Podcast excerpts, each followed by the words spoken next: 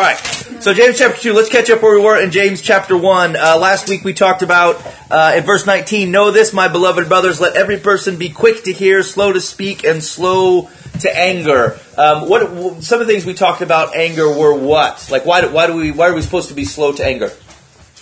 Not get angry too much because we're supposed to love others and not get angry at them.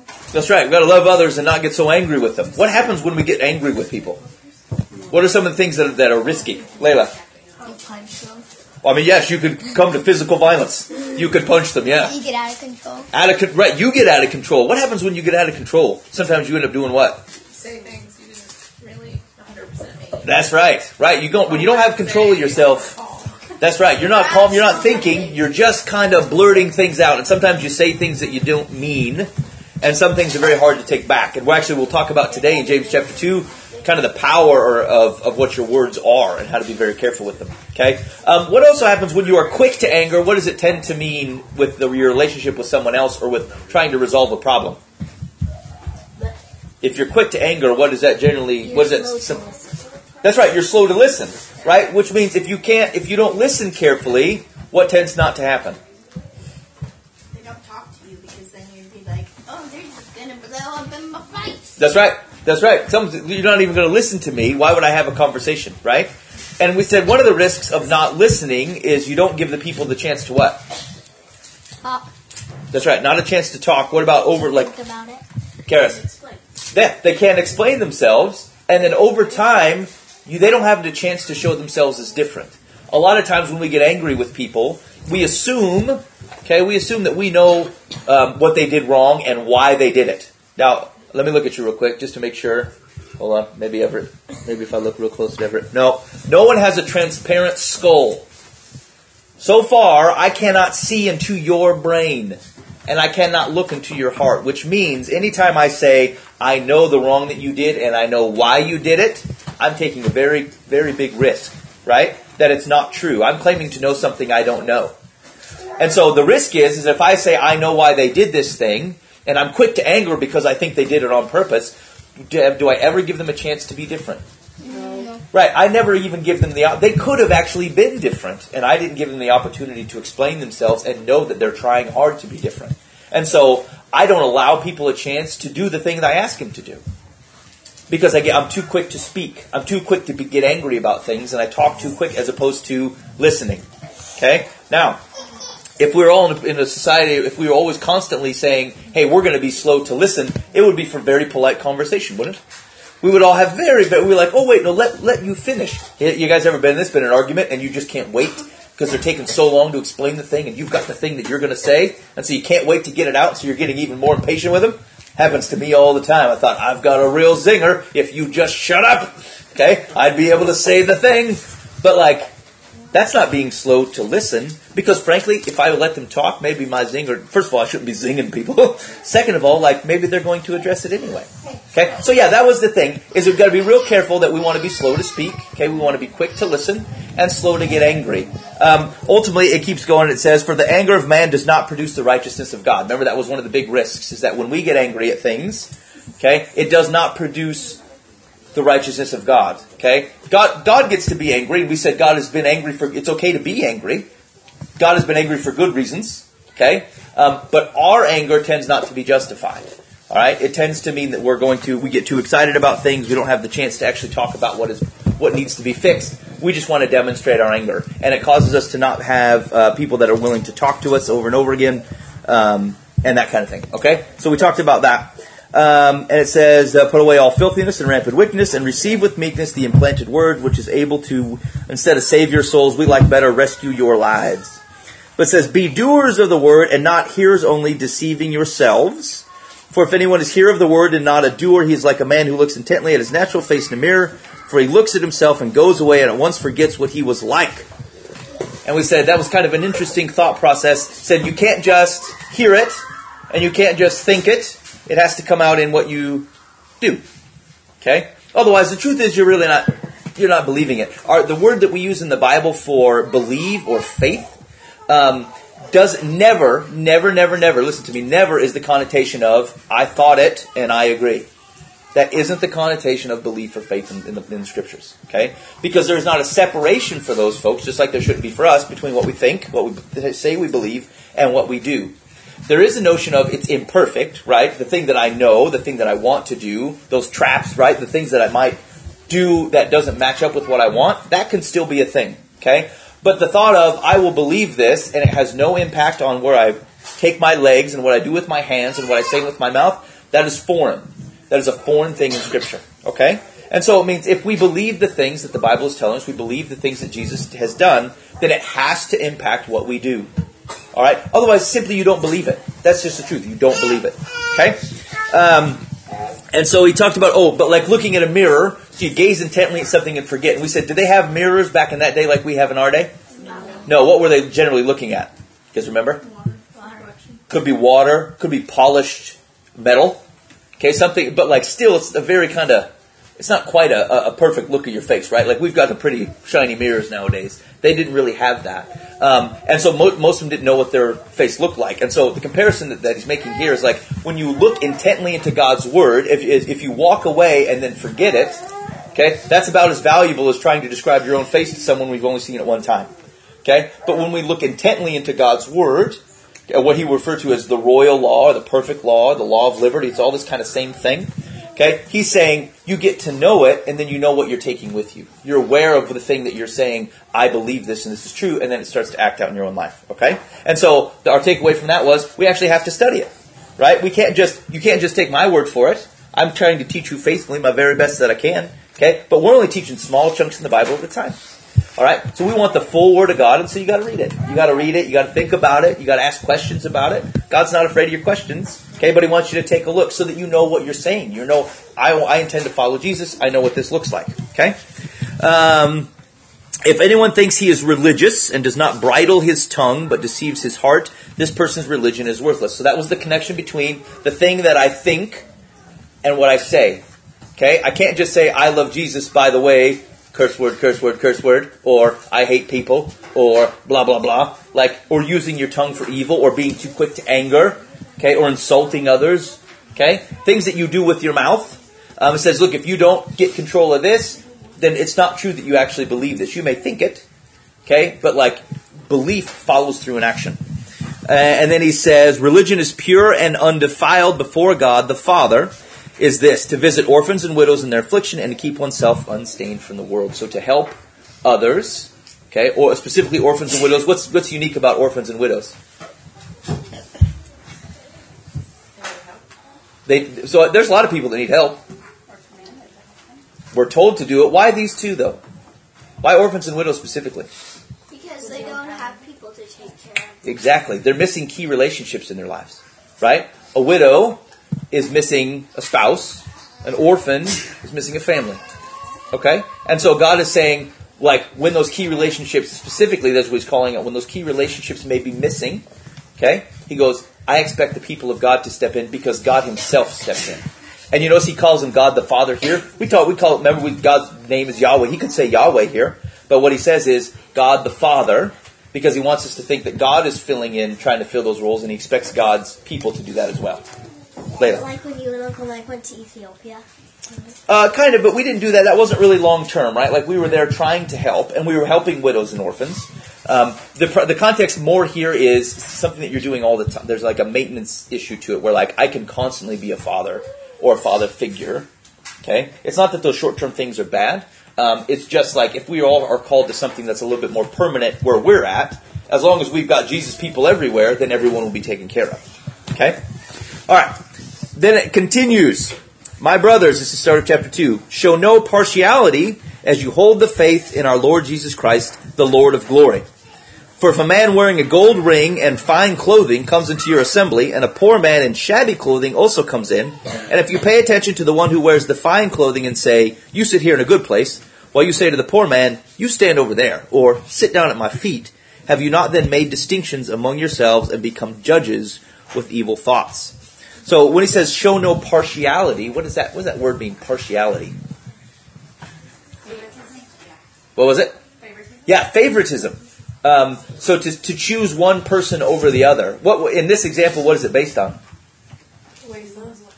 yeah, the way they look, how much like, and, and the way people look is kind of an expression in this instance of how much money they had. In that culture, sometimes in ours, but certainly in that culture, like if you had money, you wore it.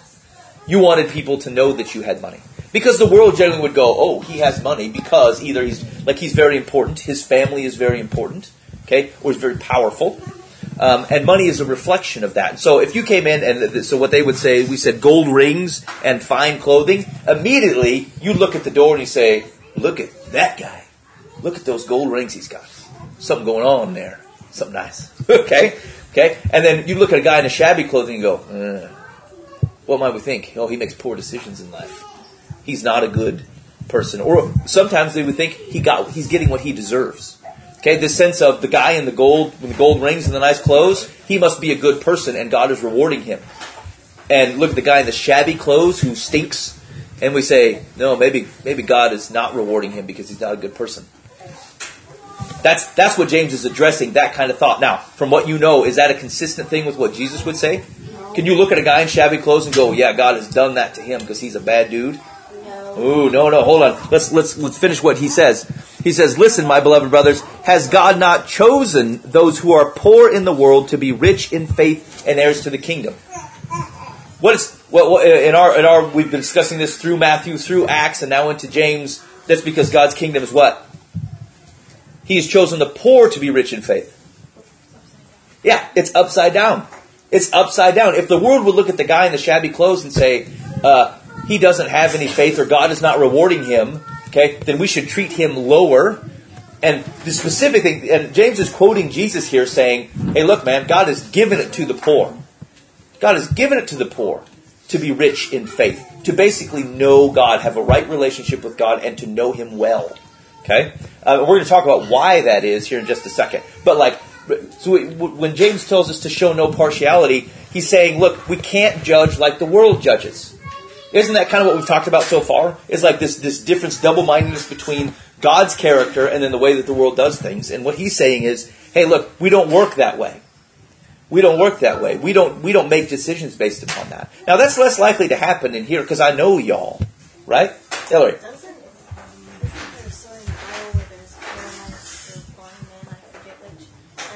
Disciples are all like, hey, Jesus, which one sinned, the guy or his parents that he's been born paralyzed? That's right. Yes.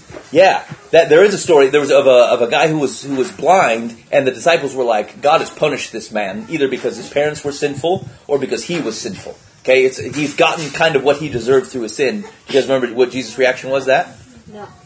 Yes. he said, "What was it?" Um, he said, um, I don't know, like he was born blind or something. Yeah, it was neither. Yeah, that ultimately he's saying, look, it wasn't it wasn't due to sin. That's not why this is. Like Jesus is saying, I want you to react to his condition, not try to sort out how it got there. That was ultimately one of the takeaways from that story. But yeah, and the, the thing is, is like we just can't judge like the rest of the world judges. We can't look at people like that. Um, and so, listen to what he says. He says, "As you hold the faith in our Lord Jesus Christ." Do you notice that he's kind of put those two things um, against each other? Hey, I believe and I trust and follow Jesus. Hey, I am partial to people based upon how much money they have, or their power, or their position in the world, or what type of family situation they have. And he said he puts those things against each other and says those those things do not go together. You cannot say I trust the Lord Jesus and I am I show partiality among people. Because ultimately it's a deceit about how you understand yourself. It assumes that A, one, you're in a position to make distinctions like that type of thing. You are in the ability to say, this person should be honored, this person should be shamed. That's not your place. Among whole, the whole world works like that, not the kingdom of Jesus. The kingdom of Jesus doesn't work like that. You don't deal out honor and shame. Okay? Because w- there's an equivalence to all this. What's the same about absolutely everybody, rich, poor, power, no power? What's the same? What is it? Yes, yeah, we're all people, and as people, we are all. We are all sinful. We are all in need of. That's right, exactly. We are all in need of a savior and of God Himself. Okay, and so it is in God's character to say, "I will be merciful to those." And if you look out and say, you don't realize that you needed mercy, and you look out at other people and say, "Oh well, they don't need mercy because they are good," and you're making judgments upon them, that's a misunderstanding of who you are. Okay, that's what He's saying. You you trust Jesus to make distinctions. That's not your game. You don't do that at all. Okay? Now, how does that express itself? We talk about that in kind of in this perspective, of someone coming into your church. But can that still be the true truth about who you hang out with at school? Or how you treat various types of friends? Can it? Yeah. Yeah. We say, oh, well, this type of person isn't the type of person that I want to be around. Uh, so I will treat this person very well and I'll treat this person very poorly. And God's not here for that. He's saying, look, you're misunderstanding yourself if you're going to make distinctions like that. It doesn't mean you can't have good friends versus not as good friends. That's okay. Okay, but what we're talking about is honor, basically honor and shaming.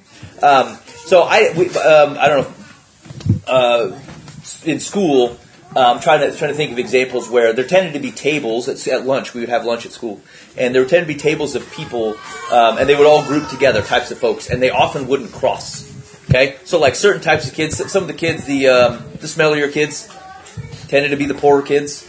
Um, the kids that might might be a little bit different, um, they tended to sit kind of over here by themselves, and then everyone else would sit at all the other tables. And like that is the exact thing that Jesus says, "I'm not here for that." I'm not here for that. You don't make that decision. Now, if they choose to, because that's where they want to be and that's where their friends are, totally cool, right? But like, we don't do that.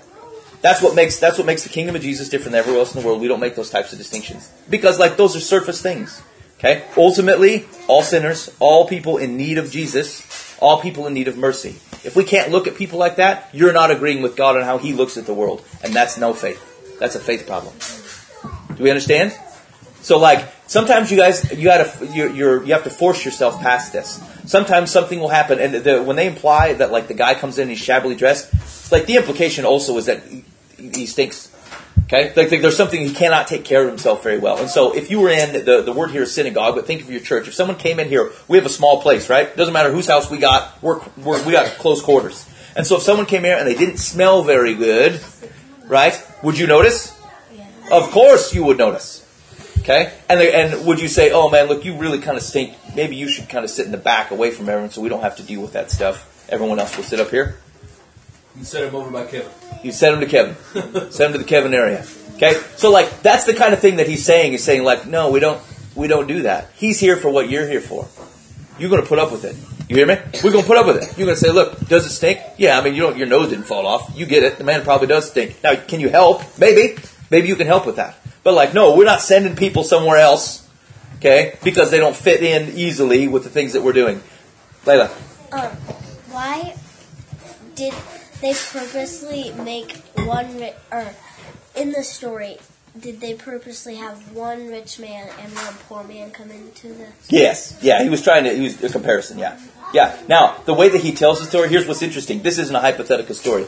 The way that the Greek words are kind of set up is like, this is something that they're doing. They're actually doing this type of thing. Okay? Which would totally make sense in that world. Rich man gets the seat of honor, poor man gets the seat of subservience. Okay? Or, or is not of shame. Yeah, sorry. My bad. I gave a shot. when I was a kid in Sunday school, uh, my favorite Sunday school teacher, he told us a story about a guy he knew who, him and his wife, they dressed up in the best clothes that they had, and they went to a church. Um, they were visiting because they were traveling. Yeah. And they were asked to leave that church. What? Like, because they were dressed in the nice clothes they had, but that wasn't nice in comparison to what the church standard was. And, like, that stuck out in my brain, like, my entire life. I've never forgot that story. Yeah. Because that is, it just horrified me. I mean, I'm just, that makes no sense to me Yeah. whatsoever. And it makes me think of that um, song from the 70s about um, the guy who puts his hair up under a hat and goes, Oh, yeah, yeah. you know, Yep. um, asks for a job, and then he pulls his hat down and he's like, look at my hair, like, he wouldn't hire me otherwise, you know? The like, sign, sign, Yes, everywhere, the sign. everywhere, exactly. You know, but like that just is always stuck with me because it horrifies me. Like Yeah. I just I don't understand that. Yeah. And if we are ever like that with anything, like that is so wrong. Yes. Yeah, and that's that's ult- that's totally what he's getting at. Now, here's the thing, guys. Here's where we have to be careful with this particular lesson: is that we may easily look at this and say, "Well, we would never do that. We would never do such a thing on something like appearance." But we might do such a things Yeah. about other things. Mike, I do this with the, actually the rich people. I do it the other way around. Mike does Yes, the other way. I was thinking that this morning because they're not my people. They make me uncomfortable. Yeah, yeah. You always think that they're judging you in some way because you're the shabby guy. You know? Yeah, I, I do I'm the shabby shadow opposite, who would be asked to leave. I do this. I mean, obviously, with with very very poor people and with some some life experience in that area, I do tend to say, "You've made choices that have done this to you," and then I will remove honor from that. I, I do do that, and and I'm I'm on the other end of the spectrum as well. People that that have done very well for themselves and carry them in such a way. I, I, I put them in the same category. Like I just I don't know you very well, and I'm pretty sure we look at life different. So Yeah. you know, no honor for you either. You probably did something you shouldn't have, or spent less time than your family with your family than you should have, or sacrificed hanging out with your kid's baseball game or something to get to what you've got. You know, like I can only assume these gains are ill-gotten.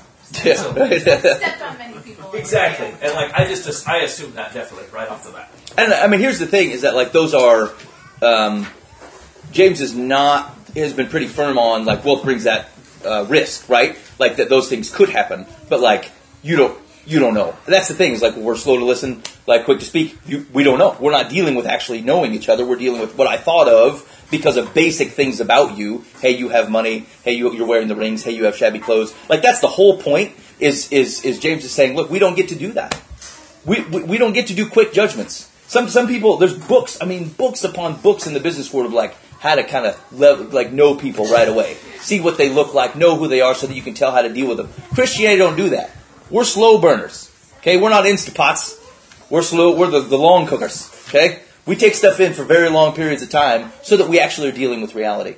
Um, other risks that we don't run, uh, run are things that are less obvious. So, like in a in a community like ours, here's a big risk, guys for the most part, there are a lot of similarities to the families in this room. The types of situations that we run into, the way that you think about different things in life or different parental choices or whatever.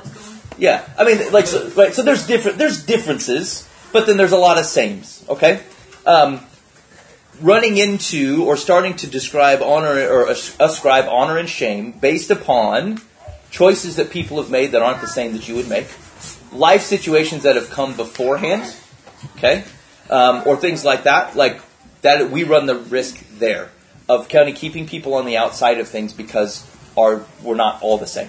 Things are not similar across the board.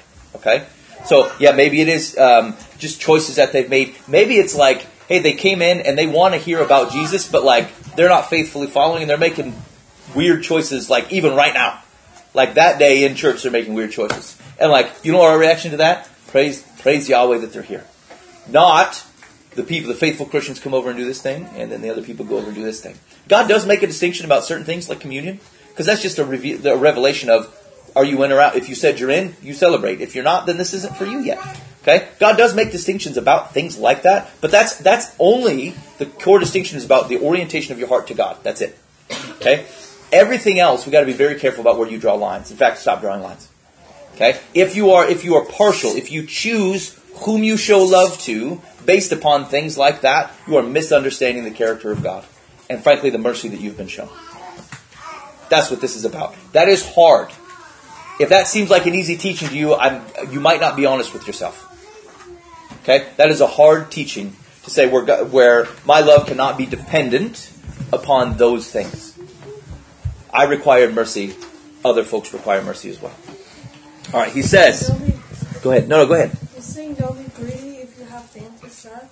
Um, he he will ultimately get to that. Yes. Um, ultimately, uh, not to be. If you're faithful with it, you're to be faithful with whatever you have, basically. So if you have a lot, you you need to be faithful with it. If you have less, you should be faithful with that. Um, God, the whole point when he goes on further and he says. Um, has not God chosen those who are poor in the world to be rich in faith and heirs of the kingdom? One of the things that he's he's saying, which he also said in chapter one, was is that you run the risk the more money you have that you don't have to trust God with things. Right? Is you say, I can provide for myself, I can buy the clothes, I can buy the food, I don't have to like it's not for me to pray every day and say, God, if you don't provide this, I won't have it. And so um, those the, the poorer you are, especially in that world, it's, it's true today still to a certain extent, you're more likely to rely on God or know Him better because you don't have a choice. You can't rely on anything else. You don't have it to rely on. Um, so um, wealth brings with it risks, but they're not. They, it's not that they can't be overcome. It's just harder. It brings with it risks. You got to be real careful of. Well, and just as, as they get that wealth, it can be taken away too. I mean, Yes, that I that, mean, that I is the risk I in it. you know, like don't store up your earthly goods That's right. And what's that? Luke. Because a person so full of earthly wealth, but do not have a rich relationship with God themselves. That's right. And it's really, it's really, if your does your money, does your wealth, do your things compete in your relationship with God? Do I rely on them, or do I rely on God, or do I look at what I have as what God has provided, and then what I will do with faithfully? Um, and it's not like that. Remember, if you remember in chapter one, the poor didn't get a, get away from anything either, because God is saying, um, yeah, the rich run the risk, the poor run the risk of saying, I want to be like that, and that's what I want. Okay, so like overall, it's the money that's the problem, or the wealth that's the problem. You just got to be careful uh, about your relationship with it. Okay. He says, um, if you if you treat people up that way, um, have you not then made distinctions among yourselves and become judges with evil thoughts? Um, so here's here's what he's here's what that, that phrase is kind of getting at. In that world, a lot of times, if you were a judge in a courtroom and it was a poor man versus a rich man, which tended to be the case, by the way, because maybe the rich man lent money to the poor man that he couldn't pay back. So oftentimes they're being taken to court, which is very awkward because the poor man who couldn't pay the thing back the first time ain't going to be able to pay it the second time just because the judge said so. He ends up in prison. Ultimately, is what happens with the poor man. Okay, um, but he says, "Lest you be judges with evil thoughts." What is likely to happen? We think, "Oh, well, the poor man couldn't pay his bills." and we start thinking other other wrong things about him, like he must be a, a, liar or a cheat or irresponsible with himself. Okay, the man could just be poor; he just doesn't have it. Okay, it could be that the that the guy who had a lot of money was not. Uh, I'm going to use a big word. Was not scrupulous. Did not did not lend it with good intention. Knew that the man couldn't pay it back. That's right. He took advantage of it. Okay, and so, but that's what the judges might do is they might say, well, here's a well dressed, put together man. He must be telling the truth. Here's a shabby dude. He must not be telling the truth. You do that? Oh man, I probably do.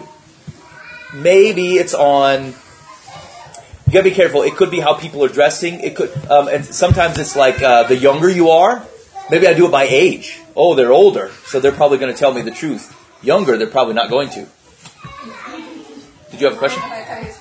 Oh, I thought you were. Like Emma. No, yeah, yeah. So I'm a young. you are a young. That's true. So no, and good job. That, that's that's tells the truth like Opie. that's the that's the point. Hope is to say that I shouldn't say, well, just because Hope is young, she didn't tell the truth. I should never think that, right? Because you do tell the truth. So so that's the thing where we got to be careful, guys. Is like using those external distinctions and saying, well, I trust this person, not this person, because they're older. Is that always the case? I know plenty of unscrupulous old people, right? People that would deceive you to get their own thing. Okay, and so that's what we say. Do you want to be that? Because that's how you're acting if you show partiality like that. Is you're is you're making decisions based upon shallow physical things. Okay, um, and, and and God's not here for that either. He said, I like the phrase, "I don't abide that." The Lord does not abide that. He don't live in it. Okay, all right. So he says, "But you have dishonored the poor man." Are not the rich the ones who oppress you and the ones who drag you into court? That's that scenario. and he says, Are they not the ones who blaspheme the honorable name by which you were called? Basically, harass you for being Christians. Because you're because you are in the street every day saying the Lord will provide, and they're walking by with their riches going, I'll provide for myself. Okay? That's what they're getting at. All right, then it says, if you really fulfill the royal law according to the scripture, ooh, that's fun. What's the royal law? We talked about that already? Yeah, yeah, yeah. The, the thing, what, what's royal? Fancy rich? Kings? Ah, it's the king's law. When we talk about the royal law, it's the law of the kings. Okay, who's the king? Jesus. Yay, it's Jesus' law. Okay, we got it. Okay, God's law, king's law. Good, good. Um? Yes, yes, uh, and Jesus himself. So if you really fulfill the royal law according to the scripture, you shall love your neighbor as yourself, you are doing well. Have we heard that before? You shall love your neighbor as yourself? Yes. When did Jesus say it? Do you might remember the context? In, The rich and ruler. uh, no.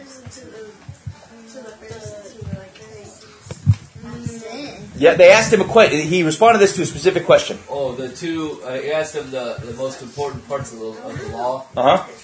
and he said, "Love God with all your, uh, love God and love people." That's right. That's right. So like they were trying first, they were trying to pin Jesus down. You guys remember every interaction with the Pharisees was trying to pin Jesus down and get him in trouble. And they, he said, "What's that?" Matthew twenty three. You gonna look it up? I just want to see if you knew. What are you? What are you in cahoots with Pat? Do you know where it's at or don't you? Um, so, um, so Matthew 23, they had come up and asked and said, "What's the greatest commandment of all the law?" Which, was, if we look at the law, it's basically your, your Old Testament or a good chunk of it. is this thing. Twenty-two. Blast, that's close. Okay. Um, so he asked him, so they said, what's the greatest law? And he says, the greatest law is to love the Lord your God with all your heart and with all your mind. Okay. And the second is to love your neighbor as yourselves. Okay. Um, did Jesus make those up? Kind of summarize them on his own accord? No. Where do those come from? Yeah, from the from the law itself. Love the Lord your God with all your heart, mind, strength, and to love your neighbor as yourself are, are laws that God had always given his people. What's that? It is From the Great Shema. That's in the Great Shema. Yeah, yeah. The Shema is from that's Deuteronomy, and then the love your neighbor as yourself is Leviticus. Shema. Okay, they're in. You guys remember the Shema? Shema. The Lord our God and God is one. Love the Lord your God. without- Yep, there it is. Yep, that's great Shema. Wait, do you remember what Shema means? Anybody remember? Shema. Shema means a sandwich. Kevin, do you know? No, it's gone. It- it- uh, listen. It means the great hear. Here, Yeah, the great hear, the great Yeah, listen. We, we totally knew that. Just want to make sure you remember. I, mis- I, I pulled it I together. Said, I said uh, here wrong. I said sandwich, and I was just I'm mispronounced. Yeah, That's a lie. it's, been, It's a trap. it's a trap. Sandwich, O Israel, the Lord our God, the Lord is one. All right. So, so that's what he's referring. To. What he calls when we talk about the royal law. Okay, guys, join me. Rejoin me. Rejoin me. Okay, um, that's what he's talking about. When he's talking about the royal law. Okay. Um, and so he says, "You are if you shall love your neighbor as yourself, you are doing well." Okay, focus, focus. But if you show partiality, you are committing sin and are convicted by the law as transgressors. Um, he says, "For whoever keeps the whole law but fails in one point has become accountable for all of it. For he who said, 'Do not commit adultery,' also said, 'Do not murder.' If you do not commit adultery but do murder, you have become a transgressor of the law. So speak and so act as those who are to be judged under the law of liberty. For judgment is without mercy to one who has shown no mercy. Mercy triumphs over judgment. Mike. And Paul Paul does the same same comparison somewhere, doesn't he? Where he goes on this thing is like if you're guilty of one. That's right. You're guilty of everything. Okay. So there's two primary things I want you to walk away with that comparison. So what did he put? He said. Uh, so we, if you guys remember, murder means you're going to kill somebody. Okay. Adultery means that you're going to treat someone else as your spouse who is not your spouse. Okay. When you marry someone, you stay married. You don't get to treat other people like they're also your spouse. Okay. So God had said no to both of those things. What did He put on the same level as that? What was it? Partiality. Partiality. Oh, yeah, showing partiality. And what do they tend to? What was the example that he gave? They showed partiality with their what? Their honor. No. Speaking in your physical in a physical means. You sit over here. You sit at my feet. Your mouth, your voice, what you say, what you speak. Okay, that that's what that's that's what he's putting on par. Okay, so like here are actions. We tend to think of sin. We think of actions that we're taking. Hey, don't don't uh, stab a guy. Okay. Hey, don't treat someone as a spouse who's not my spouse. So when you say it's fine and it's not fine, like you're thinking other things in your head.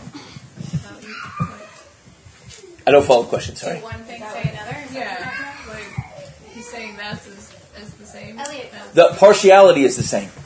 That's what he's saying. Because like that, th- th- that's the context of where he's saying from. Because remember, if we go back to the start of that, he says, "If you really fulfill the royal law according to the Scripture to love your neighbors as yourselves, you are do- doing well. But if you show partiality, like he did with the poor man and the rich man, okay, uh, you are committing sin and are convicted by the law as transgressors." For whoever keeps the whole law but fails in one point has become accountable for all of it. So it's not good enough to say, hey, I don't kill people, and hey, yes, I, I'm faithful to my spouse, but I mistreat people based upon whether they're rich or poor. Okay? The risk that we run is to say, boy, these things seem really heavy. This thing seems like, eh, you know, okay we, if I'm a little judgy. That's right, we I haven't, go- I haven't hit nobody. we can work on it. We can work on this rich poor thing. It's going to take a little effort. But like you go, hey, I'm considering murdering someone. I'm going to work on it. I'm going to put a little effort. Hopefully, I don't do it later. You understand what I'm saying? It's like our risk is that we think, look at these big things. We don't do these. They must be all right. But then we do these things, and he's saying, again, God ain't here for that. He's saying, I want you to I conform to my whole character, not just the things that you find important. Because what's implicit in that is a judgment that says, I agree with God that murder's rough, and I shouldn't treat other people as my spouse. But like this thing where I kind of trust the ages, or I trust the wealth, or like, hey, their life situation's is a little different, or that guy kind of stinks a bit. Uh, I mean, maybe God doesn't really know all about that, and maybe I can make some distinctions there. But it's a trap. That's a That's, trap. that's right. Sets you up. for That's a trap. It is a trap. Okay? It's a trap. So, so that's the one thing is he's put those things together, and then he's also said what? Like if you fail in one thing of the law, You fail at all. the whole thing's gone. Why? That seems harsh, doesn't it? It's a gateway sin. Mm. It's like the doobie sin. Yeah, it's the marijuana of sins. Okay, what? Why? Why? Because that's true. It's it's true for all sin. God says, "Here's the whole law. Here's all the things that like you should do, and then if you fail at one of them, I basically say all fail. You have to. Why? God, you have to follow all of them. Yeah, because God is Yeah, but why not? Yeah, ah. hit me with it. Yeah, because God is perfect, and, and, and, and He's asking you to be perfect. So if you want to judge by your own actions, uh, as soon as you break one of the things He's asked you to do or not to do, you're no longer perfect, and you can't fix it. You can't redeem it. There it is. And it's the purpose of the Savior. That's correct. Just because we can't do that. That's Yeah. awesome. So recognize that, like, there, don't don't have it in your head. Think think of this, okay? There are the prisons. The prisons are full of people who have harmed other folks, who have committed crimes that got them into jail. If you right now are under the impression that you are closer to God than them because you have not done those things, you are mistaken. That's a pretty clear example, right? Guys, and you might think that, oh, if a guy comes up, shakes hands and says, oh yeah, I've been in prison immediately, you're like, oh, could be a rough and tumbler. Could be a rough character. Could be up to weird, sinful things. And you know what he's thinking? Hey, I'm looking at another person who loves and follows Jesus. They're a rough and tumbler. They're up to sinful things. And he would be right. He would be right. Okay? That, so the prison is a good example because that's actually someone who's separated from you physically because they might commit harm. You do not get to think, I am closer to God than them. It's not how it works. Okay? The question is, do they love and serve Jesus or not? Are you sure, man? Because that is how it works. And I'm guilty of the thing that you're saying. But you have to recognize that we are going to be, and then you have to guard your heart on that. yeah. And make sure that you, I mean, God fills in in those areas where we fall short. That's where we need Him most. Some of us are better at not being judging, right? That is, um, it, it is one of the hard things in our lives because we are in a comfortable enough position to judge others. To be honest, some people just don't have the they don't have the the, the time, they don't have the, the money, they don't have any like they can't think of anything else. They're busy doing other things. We got time to sit back and be like, you know what, guy's worse than me. Least I didn't do blah blah blah. And Jesus and God, God has two major things here. If we read again, okay, one is to point out um, you can't you can't make the whole law. The whole law is a, is perfect. It's a reflection of God's character, and so to, to the point that you violate it, you are not um, being like God is, and He's kind of called you to that. He's well aware that you're not going to be able to keep that up. Okay, because that's when He says, if you do not commit, um, so speak and so act as those who are to be judged under the law of liberty. We've heard that phrase before. What I- it's the law of liberty, the law of freedom. That's kind of interesting. Because what we would think as, look at all these restrictions, James seems to think is a law of freedom. Something that sets you free. Yeah, the law of freedom. Uh, ultimately, what he's pointing to is he's saying, look, if this is a law um, that sets you free because we, we have an idea of what God's character is, and then we know that, the, that there is mercy in relation to it. Because here's, listen to the last, last thing he says. For judgment is without mercy to, to, no, to one who has shown no mercy. Mercy triumphs over judgment. What's mercy mean? What does mercy mean? Emma? Um, Punishment! not punishment. Yikes. We're harsh. Like, uh, like what kind of like punishment that's not equal to your crime? Uh, so okay, could be could be you're not not receiving the full effects of your actions. Okay, you agree? That sound right, Ren? And then you're So yeah, mercy is is basically getting what you don't deserve. So like if you did this thing and you des- and your punishment should be this, and instead your punishment is this, or it goes away completely, that that was mercy. You receive what you didn't deserve. Drop the, drop the actual definition. Uh, yeah, I mean, hit me. I mercy Compassion or forgiveness shown towards someone who is within one's power to punish or harm. Uh, yeah, okay. I think we can get on board with that. Grace. But receive what you didn't deserve thing could could could do you bad or good because if your punishment is up here and it's down here, that's mercy. But what if it's up here? You're also receiving what you don't deserve. Uh, yeah, that's true. This is where this is where Pat's definition is more helpful because it implies some level of compassion, as opposed to like you stole a chicken and we, I don't know, t- took your arm or something. Yeah, Cut off his head. yeah.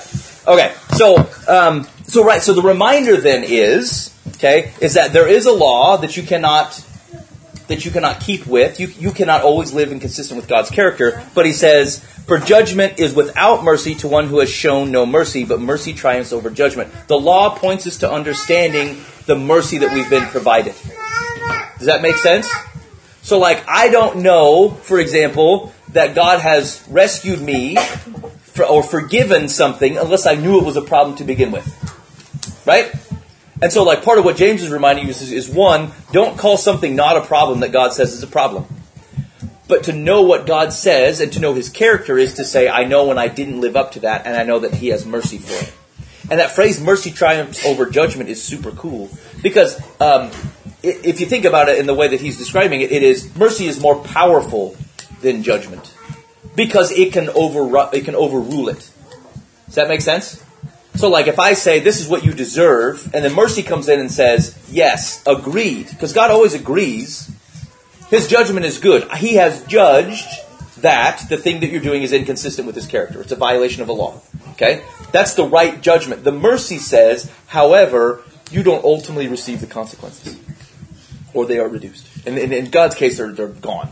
He takes the con- He provides mercy. Okay? Sometimes we get really good at pointing out, doing the judging part. Hey, you're not living, you're not doing the thing right. You failed in this, you failed in this, you failed in this. Okay? But without mercy, okay? What is it? What, what was what did he say here? He said, For judgment is without mercy to one who has shown no mercy. What does that mean? Judgment gets no mercy for one who has no mercy. What does it mean? Can you read it again? Yep. Judgment is without mercy to one who has shown no mercy.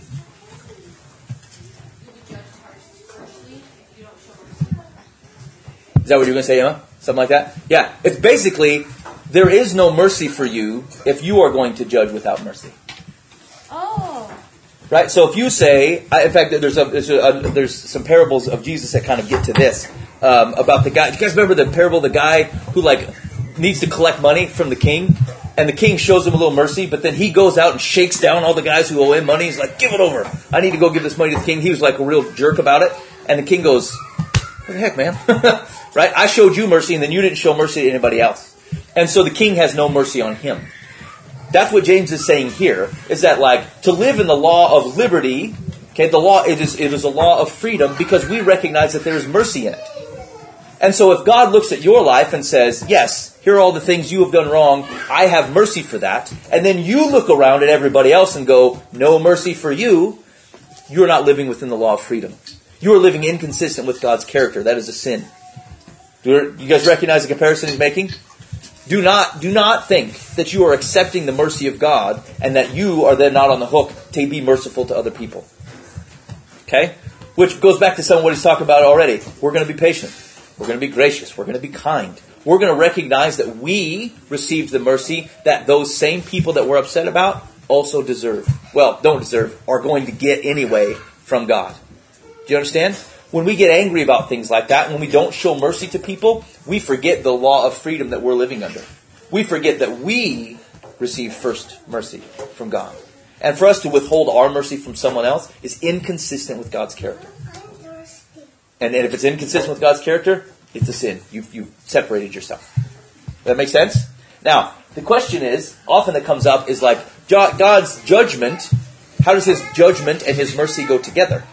How do they still make sense? Well, God still always calls the thing the thing, right? He doesn't ever go, hey, so if you lie or something, God doesn't ever go, oh, well, they didn't lie at all. God's not dumb, right? He's not aware of what's going on. It's not like he, he forgets things. He's like, that is definitely a lie, and I will definitely die on the cross for forgiveness of that.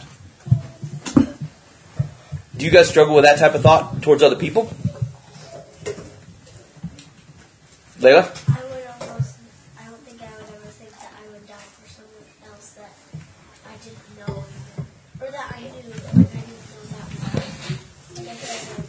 That would be very difficult, right? And in fact, the only thing that you know about them maybe is that they've done something that requires forgiveness. yes. Yeah. Now think about that in things that you otherwise that you have control over. Okay, so you have someone has mistreated you, and in the in the ways that you've made mistakes and God has forgiven you, and you look out. Do you guys hold them? Can, is it well? Here, let me think. Let me let me do this the other way. I'm not going to give an example. I'm just going to tell you how, how you should probably react to things. Okay? When you are mistreated, when someone commits a wrong, either against you or around you or that you know about, okay? It is not your place to lie and not call it for what it is. That's right judgment. We are called to right judgment. We say, yes, that is a wrong thing. Perfectly acceptable. The next step, however, is mercy. That says, yes, this is, we judged it correctly, this was wrong, but in reaction to that, we are going to be merciful. We are going to give people or treat people in such a way that they do not deserve based upon their behavior. Does that make sense? No? I got like a 10%, 10% response rate. Yeah. Yeah, you know, I will should. Here's what I don't know. I'm okay with one thing, I'm not okay with the other. Uh, if you're not paying attention, that's one thing. If we don't agree with it, that's the second thing. Not paying attention, I will repeat. Disagree with, I will repeat ten times. It's best to pay attention. okay? Showing, showing mercy. I, I am confident that everybody in this room, regardless of your age, wealth, social status, and receding hairline, has the ability to apply being merciful to people who we feel like don't deserve it. Probably today, certainly tomorrow, most definitely next by the end of next week. Okay? May even be things today that you have had on your mind or been treating people a certain way over an extended period of time. Now is the time to deal with that. Your judgment, regardless of how right it is, without mercy, dismisses God's mercy to you. And as if, if we were to believe James, which we probably should, he says, "To you who has no mercy, no mercy shall be given." And lest we think that that is the only thing that James thinks, Jesus says something very, very similar. Um, after he talks about um, the Lord's Prayer, he says, "To whom you like, you will be forgiven." Okay, to whom you are, if you forgive, you will be forgiven. But if you refuse to forgive, you will not be. Because ultimately, that's that's a rebellion. That's saying, "I refuse to conform to God's character and forgive. I refuse to conform to God's character and have mercy." And that's rebellion and saying, "Look, you don't believe me. If you don't trust me with this, then you don't trust me." Does that make sense? That's because ultimately, then this is this is this is God has always been that way. He says, "Vengeance is mine. I will handle it. You trust me with that. It's not yours to hold on to." It doesn't mean you're not wise about what you do with people. Okay, if someone steals from you, you don't necessarily leave the door unlocked when they're around. Okay, discerning judgment, but forgiveness and mercy. Um, there's a, one, of my favorite um, things back from. Uh, there's a book called Micah. You guys don't have to go. I'm going to go, and I'll share this with you, and then we'll be done. Um, it's from Micah six. There we go. Okay, so um, Micah, Micah is a prophet. Do you guys remember what, what I said? Uh, What does a prophet do? What's their job? Adeline. Um, they are the person who hears God and then tells the people. That's right. Their job is to br- yep, bring God, bring the word of God to people. Ella. Uh, like I said, he uh, he listens to Jesus and tells the people the words because uh, Jesus can't do it. So, but uh, his uh, followers can. Okay, yep, yep, right on. Okay, so Micah is a prophet. Um, they call him a minor prophet. He's a guy who was um, a bunch of a group of prophets were all speaking in the same period of time, trying to get God's people to listen. They were being rebellious and not paying attention, and God was punishing them to try to get their attention. Okay, um, in this chapter of Micah, he's it's um, it's in Micah chapter six, and it's basically what does the Lord require? His job was to go to God's people and say, "Look, here's what God is after," and listen to what he says. What shall I come before the Lord and bow myself before God on high? Shall I come before him with burnt offerings and with calves a year old, basically with, sacrifices and, and animals, and say, God, we will give these to you? Will the Lord be pleased with the thousands of rams, with tens of thousands of rivers of oil? Okay. Shall I give my firstborn for my transgression, for my sin, the fruit of my body for the sin of my soul? Say, God, what do we bring God? What will we bring? Wait, just wait. It's a high, it's a it's a question the, the prophet is asking. Not what I'm, he's asking of you. just wait. So like, um, that's the big thing is what does God want? What does God want? Here's the answer. He has told you, O man, what is good. And what does the Lord require of you? Two things. There's two lines. But to do justice, and to love kindness, and to walk humbly with your God. Recognize who you are in right relationship with God, that's walking humbly with God. To do justice, to love kindness. Okay? And bundled up in that is our concept of mercy. I was gonna say more followers. Uh, he does want more followers, but like this is how he wants the followers of him defined. Does that make sense? Is to do these types of things. Okay? So, if we walk away from James, this part of James, okay, things that we want to walk away with. Um, one, be careful on the distinctions that you're making among people. As a matter of fact, don't make them. All right? God's not making them. You don't need to make them either. Sometimes you'll have to fight for that. Um, and sometimes you'll have to fight for that by getting out of your comfort zone. When you are in the same, you meet the same people all the time doing the same things, you're going to run into the same sorts of people that have the same station in life. Okay? Force yourself out of your box. Layla. What is fruit of my body? Um, he's referring to a kid. A fruit that your body produces, right? If your body's a seed, that's what it means. So using of the spirit? Uh, no, he's talking about something different. He was just referring about children as if they were a fruit that came from a, a plant. Um, okay, so so you have to be uh, be careful. Stop making distinctions. Okay, force yourself. Say, look, I'm. It's a trap. When so, when I start seeing, hey, here's how I think about this person because of prison, not prison, age, wealth, whatever it is. Okay, say doesn't matter. Um, secondly, recognize the power of your words. Okay, we said that you can, what you say can be just as powerful or just as detrimental. It's a violation of the law relative to, say, murder or treating someone like they're your spouse when they're not. Okay, do you guys believe that that your words are powerful? Yes. You should. Your words are super powerful. What you can say can hurt people very, very badly. Often you may not mean it, but maybe you did, and but you can't take it back. Words says words will stick around a lot longer than a slap in the face. To be honest, you can slap somebody in the face and the, maybe it shows a little red on their cheek, and it'll take a day, maybe two days, and that red spot will go away. But the words that you say to somebody will stick with them for a very, very long time. Okay? Which means words can be very harmful. But what, what does that also mean? If words can be very harmful, it also means they can be what? Very powerful and kind. Exactly. They can be very powerful and kind. The risk that you bring with not being careful with your words in a negative way means that you can do something very powerful and great with your words in a positive way. Okay? So think about that. God says, I gave you a mouth that brings you a bunch of risk on what comes out of your mouth. But think, if I can just change that and use that same power for good, to build people up, to encourage them, to express mercy, I forgive you. Do you understand? It's a very powerful thing. We tend to use it for evil. okay? Keep it shut until you can figure out how to use it for good. It's a, yeah, that's right, Everett. Everett's got the right idea. Thumbs up. Keep it shut until you can figure out how to use it for good. Everett's going to have a bumper sticker on his vehicle. Okay? All right. Um, and then always remember, always remember your equality before God with everybody else.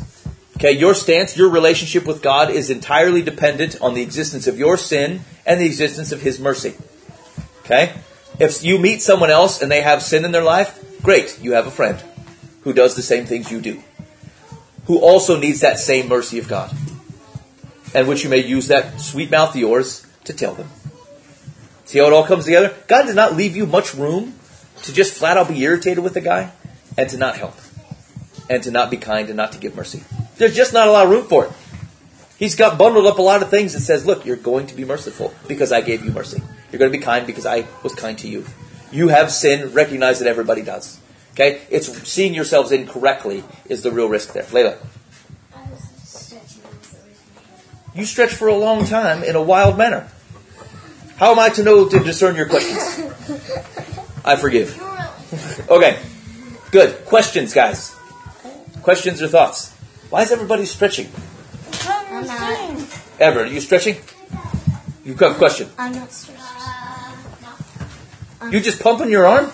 I'm not stretching. What kind of weirdness is this? All right, all right. Shh, Ella, go ahead. Uh, it's a prayer request. Mm.